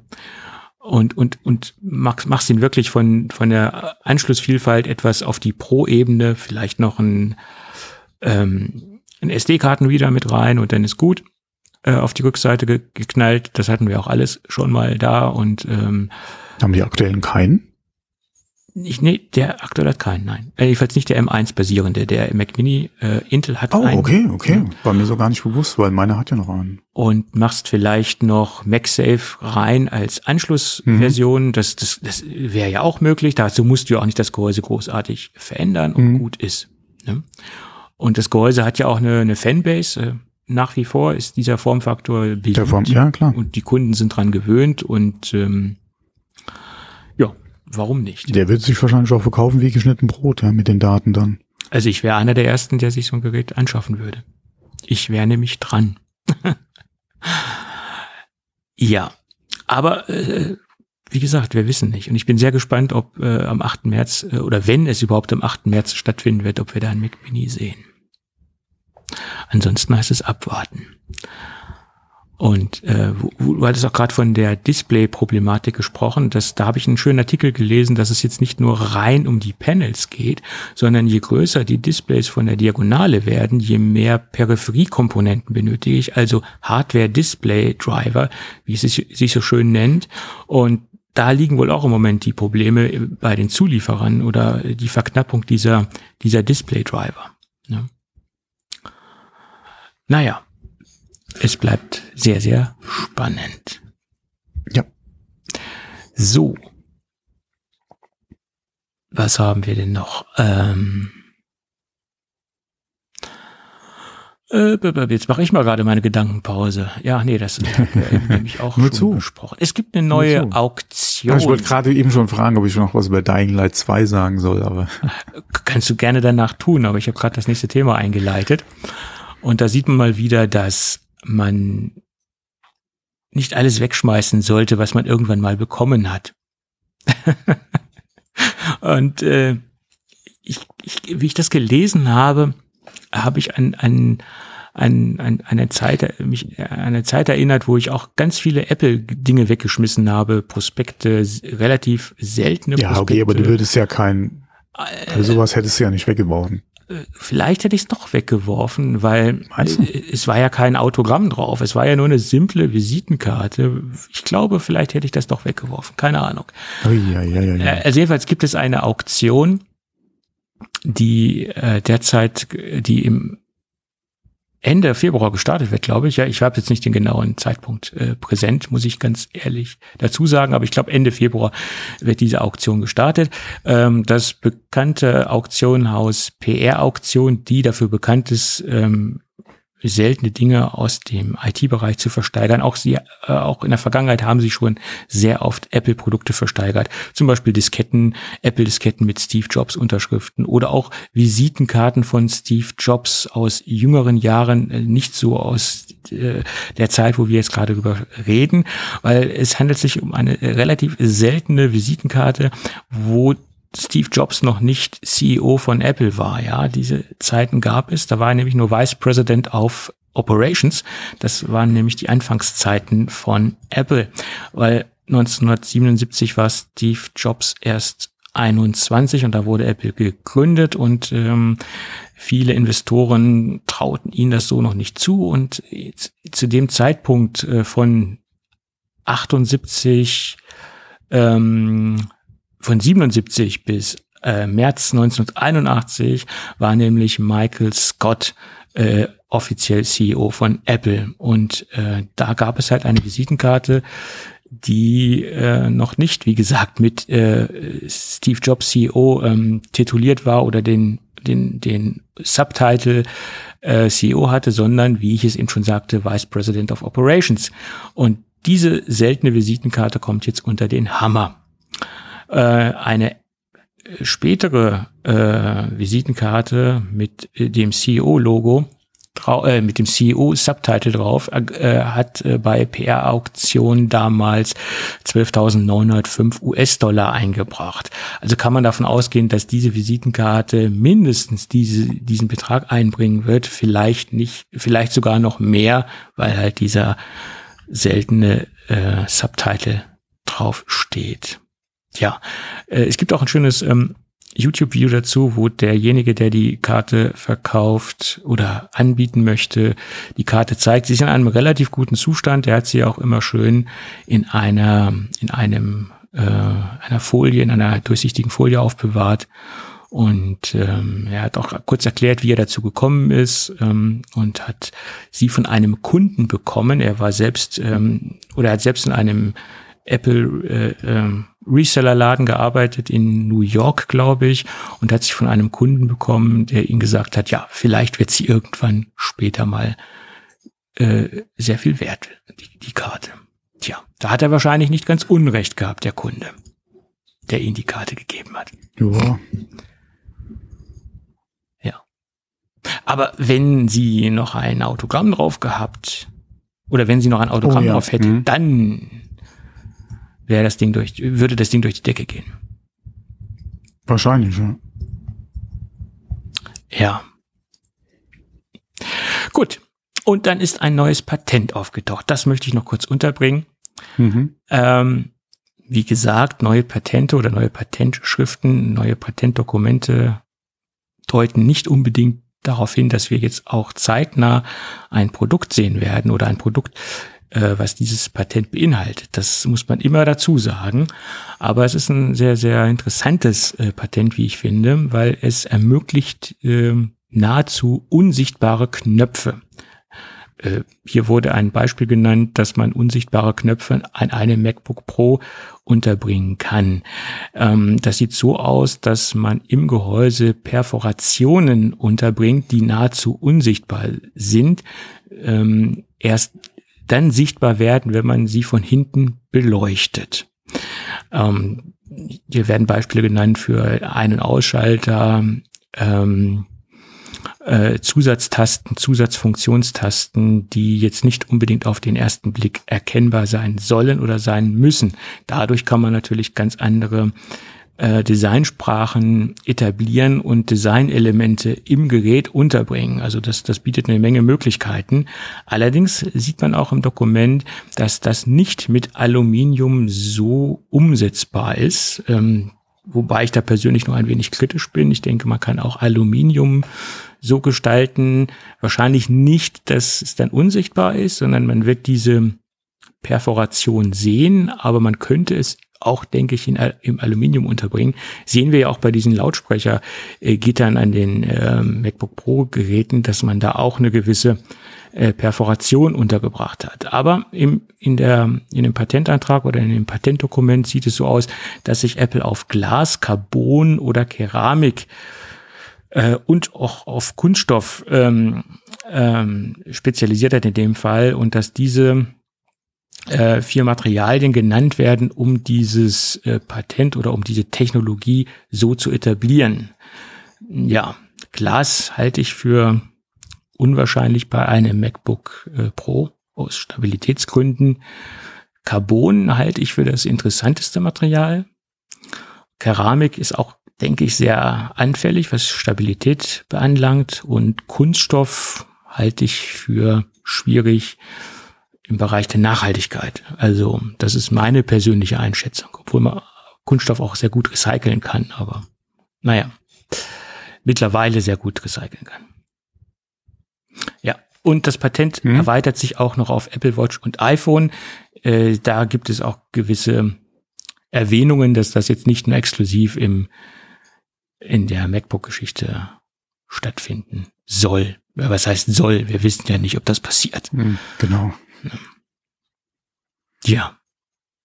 Warum nicht? Irgendwann wird Apple vielleicht mal das Grundmaterial wechseln oder Erweiterungen suchen, was die Materialwahl anlangt. Und wenn man zum Beispiel auf Carbon gehen würde, hätte man natürlich auch eine enorme Gewichtsersparnis. Und das ist gerade bei MacBook Pros im 16-Zoll-Bereich wäre das natürlich willkommen, wenn man da noch ein bisschen Gewicht sparen könnte. Ne? Jo. Gut. Ich müsste eher bei mir mal Gewicht sparen. Am MacBook Pro, was nicht vorhanden ist, oder am Körper? An mir. Ach so, da musst du ein bisschen umbauen. Du hast doch bestimmt nur schwere Knochen. Du musst ein paar Knochen austauschen lassen. Und dann, genau, der Mythos der schweren Knochen. Genau. Ja, Carbonknochen und so. Dann, was meinst du, was du da, so eine künstliche Hüfte aus Carbon ist bestimmt leichter als... Ja. Ich werde nie vergessen, als ich mal in meinen Fahrradladen gegangen bin und der Besitzer mich angesprochen hat und hat gesagt, hier, du weißt doch, ich habe mir über den Winter jetzt ein neues Fahrrad zusammengeschraubt und... Überleg mal, ich habe jetzt, was hat er gesagt? 12 Kilo. 12 Kilo habe ich gespart. Und ich so, wie 12 Kilo? Wie soll denn das gehen? Ne? Dann, wie soll das funktionieren am Fahrrad? Kannst keine 12 Kilo sparen. Und er lacht nur und hat gemeint, er hat 12 Kilo abgenommen. Mhm. Zu meinen aktiven Mountainbike-Zeiten, lang ist sehr, ist wirklich sehr lang her. Da war ich dann wirklich so bekloppt und habe punktuell angefangen, Komponenten zu tauschen. Das Sattelstütze aus Carbon, Getränkehalter aus Carbon, und habe mir dann wirklich eingeredet, dass das bringt es jetzt. Man hat dann aber 90 € für einen Getränkehalter auf den Tisch gelegt und für eine Sattelstütze mal so 200 € auf den Tisch gelegt, weil man Gewicht sparen wollte. Also, die Frage ist halt, wo kommst du her, wo willst du hin? Ja. Und macht das an deinem Rad wirklich so viel aus? Mountainbike muss natürlich mal aufpassen, je nach, wie du unterwegs bist. Die Stabilität insgesamt sollte nicht drunter leiden, und dann hättest du mehr gespart, hättest du den Getränkehalter ganz weggelassen.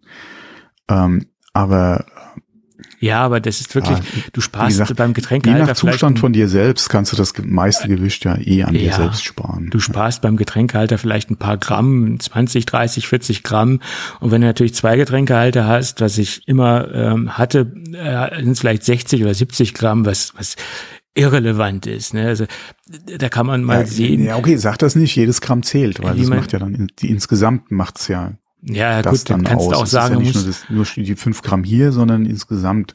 Dann kannst du auch sagen, jedes Gramm zählt, du musst ja jedes Mal die Zähne putzen, bevor du Fahrrad fährst, damit wirklich damit du keinen Dreck mehr in den Zähnen hast, wenn du jedes Gramm zählt. Also das ist relativ, ne? Ja, mein Gott. Das spielt ja wieder dann, wie gesagt, das meiste Gewicht. Ist das, was drauf sitzt? Ja, je nachdem an dir selbst sparen. Ob du das jetzt durch Abnehmen oder durch das Optimieren deiner Kleidung, ja, und auch Schuhe wiegen ja was, da kannst du ja auch noch optimieren. Mhm. Das ist ja dann die andere Frage, aber ja. Klar, je weniger Gewicht du auf den Berg hochschleppen musst, umso besser. Ja, obwohl, wenn du mehr Gewicht auf dem Rad hast, wenn du runterfährst, umso schneller. Ja, kannst du auch so argumentieren. Ne? Ja, aber die musst du ja erstmal hochkriegen auf den Berg. Deswegen fahren ja auch viele Mountainbike-Downhill-Fahrer gar nicht mehr den Berg hoch, sondern setzen sich in eine Gondel und lassen sich hochfahren. Das ist ja wieder eine andere Sache. Ja, gibt es auch. Ne? Ja, es gibt auch welche, die mit ihrem E-Bike den Berg hochfahren. Das soll man sich auch mal vorstellen. Ne? Ja. Ich meine, wozu sollte man sonst ein E-Bike benutzen, wenn man den Berg damit nicht hochfährt? Ne? Ja, weil du bergab auch schneller mit unterwegs bist. Ja, zum Beispiel. Also kommt, okay, nee, das kannst du so jetzt auch nicht verallgemeinern, aber. Ja. Das Thema E-Bike, das hätte ich ja auch gerne dieses Jahr etwas stärker thematisiert, aber unsere Pläne haben sich etwas in Luft aufgelöst. Ne? So ist das. Ach, ja, okay. Ja, das, ja. Hat ein bisschen gedauert, bis der Groschen eben bei mir gefallen ist. Ja, ja. Ja, in der Theorie und in dem im Brainstorming hatten wir das schon alles in trockenen Tüchern, aber hat sich alles etwas verändert. Was dich nicht dran hindern soll, wenn du drüber reden willst, können wir trotzdem drüber reden. Ja, vielleicht. Aber da müsstest du ja auch als Gegenüber noch ein bisschen mehr ins Thema wieder einsteigen. Du bist jetzt auch so ein bisschen raus aus dem E-Bike-Thema, oder? Ich bin raus, was jetzt ein ganz Neues betrifft. Ja, ganz neu. Weil ich auch momentan nicht unbedingt jetzt im Prozess bin, ein neues E-Bike zu kaufen. Ich bin nachher noch zufrieden, auch wenn es schon ein paar Jahre auf dem Buckel hat. Ja. Bin ich trotzdem noch sehr zufrieden, wo man natürlich eventuell noch drüber reden kann, aber ich weiß nicht, inwieweit das Sinn machen würde, jetzt im Podcast drüber zu reden, ist halt über Tuning. Ja, das ist ein Thema, was interessant ist. Das ist ja nicht ganz so StVO-konform dann. Kommt drauf an, wie du Tuning verstehst. Ja, wenn, dann Motor-Tuning. Ach so, okay, das ist dann, da muss man aufpassen, da ist man in einer Grauzone. Da solltest du sehr böse aufpassen. Ja. Richtig, und ich glaube, die Betriebserlaubnis ist da auf jeden Fall dann weg. Und solche Dinge sollte man auch nicht nach außen tragen und Leute noch dazu animieren. Deswegen, inwieweit das Sinn macht, im Podcast drüber zu reden. Ich finde es nach wie vor ein sehr, sehr spannendes Thema, was geht, auch gerade bei den aktuellen Motoren, beziehungsweise auch bei älteren Generationen, was du da machen kannst. Was du machen kannst, ohne in die Elektronik einzugreifen, sondern von außen machen kannst. Das ist schon mal ganz interessant, ist auch ein interessantes Ding. Wie das versicherungstechnisch aussieht, wie das gerade im Straßenverkehr aussieht, ist ein ganz anderes Thema, weil es gibt die Klassifizierung, die Zulassung, die Betriebserlaubnis, wie gesagt, fürs Fahrrad. In dem Bereich, ja, sollte man auch gerade was jetzt. Das ist ja generell im Tuning so, auch im Auto. Ja, was nützt mir das, wenn ich die PS aufbohre, aber meine Bremsanlage das nicht hinkriegt? Ja, richtig. Das ist ja beim Fahrrad genau oder beim E-Bike genau dasselbe Thema. Ja. Da musst du natürlich auch aufpassen. Da greift ja eins ins andere. Aber solange ich wie gesagt, was ich mit meinem Fahrrad auf meinem Grundstück mache, ist ja. Das ist korrekt. Solange du dein Grundstück nicht verlässt und auf Privatgrund unterwegs bist, ist das alles erlaubt. Genau. Oder du die Erlaubnis hast, auf einem anderen fremden Grundstück dich dementsprechend auszuleben. Solange ich mich nicht im öffentlichen Straßenverkehr damit bewege. Genau, so ist das. Ja. Und auch, ja okay, so ganz verallgemeinern kann man es nicht, aber so, ja. Ich denke, die Hörer wissen, was gemeint ist. So ist es. Ja, und Tuning, das ist ja auch, es ist ja in allen Bereichen so. Wenn du dein Fahrzeug, dein Computer, dein Fahrrad tunst, dann müsste es Overclocking, genau, auch so ein Ding, ja. Dann muss es harmonisch passieren und alle Komponenten, die damit zu tun haben, müssen gleichzeitig auf das Level gebracht werden. Es nützt mir nichts, wenn ich eine High-End CPU einbaue und ich eine schnarchend langsame SSD in dem Rechner habe. Dann passt das alles nicht. Dann habe ich irgendwo Flaschenhälse geschaffen, die einfach nichts bringen. Auch gerade im Bereich Gaming immer wieder ein Thema, ja, wo viele auch nichts mit anfangen können, beziehungsweise sich nicht unbedingt mit beschäftigen und sich wundern, warum ihr System nicht unbedingt jetzt so die Werte bringt, ja, die man erwartet. Genau. Das ist, ich meine, das war ja schon immer so. Ich erinnere mich an meine sehr aktiven PC-Zeiten, das ist schon sehr lange zurück, wo ich da wirklich sehr aktiv war. Da haben alle sich da aufgegeilt mit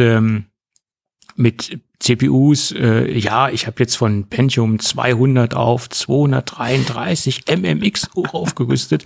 Ja, habe ich gesagt, wie lange ist das her? Ja, ich meine, da erinnere ich mich noch dran. Ja gut, ich habe mir dann lieber einen SCSI-Controller mit einer SCSI-Platte mit 15.000 Umdrehungen gekauft, anstatt mit deinen 4.200 Umdrehungen, und merke im Alltag mehr Performance durch höheren Datendurchsatz der Festplatte, als du mit deiner 33 Megahertz schnelleren CPU. Weil das ist nicht das, was du im Alltag merkst. Es sei denn, du bist 99% in deinen Spielen unterwegs, aber Performance erreichst du am meisten im Alltag durch hohe Datendurchsätze. Also zur damaligen Zeit war das signifikant so. Und da habe ich eher in schnellere Festplatten investiert. So hatte jeder seine Präferenzen. Natürlich musst du eine gewisse Basis als CPU haben, ganz klar. Aber ob das jetzt den entscheidenden Kick bringt, da 33 Megahertz mehr zu haben, das ist die andere Geschichte. So ist es. Na gut, somit haben wir auch wieder das Retro-Thema untergebracht, haben über Pentium 233 MMX gesprochen. Wie lang ist das her? Mein Gott. Ja. Übrigens, der 286er ist in den letzten Tagen 40 Jahre alt geworden. Herzlichen Glückwunsch dazu. Ist der App Store nicht jetzt 14 gerade geworden? Keine Ahnung. Ich habe nur die Überschrift gelesen, 286er, 40 Jahre. Und das war auch so eine Offenbarung. Ich kann mich ganz genau daran erinnern, wie ich von einem 8088er auf einen 286er mit 12 Megahertz umgestiegen bin. Das war damals so, als ob du vom Golf 1 auf einen VW Corrado umgestiegen bist. Das war der Wahnsinn. Im Kontext zur damaligen Zeit gesehen. Ne? Ja, Colorado. Nee, Corrado. Eines der schönsten Autos, die Volkswagen je rausgebracht hat. Aber da stehe ich mit meiner Meinung sehr alleine da, habe ich festgestellt. Gut. Ja, aber ich würde sagen, aufgrund der fortgeschrittenen Zeit und aufgrund dessen, dass wir schon vor einer Stunde aufhören wollten, in der Theorie. Okay, da hatten wir ja aber auch noch nicht angefangen. Ja. Lass uns das Ding für heute dicht machen. Okay. Wolltest du nicht über ein Spiel? Ah, nee, du wolltest über kein Spiel sprechen. Nein, muss nicht sein. Das wolltest du nicht. Ja. Wir müssten mal eine thematische Sonderfolge für Spiele machen und dann kann ich mich ganz entspannt zurücklegen und kann dich dann reden lassen. Das wäre doch mal was. Genau. Gut, in diesem Sinne, wenn alles gut geht, hören wir uns nächste Woche wieder. Bis dann. Genau. Ciao. Ciao. Tschö.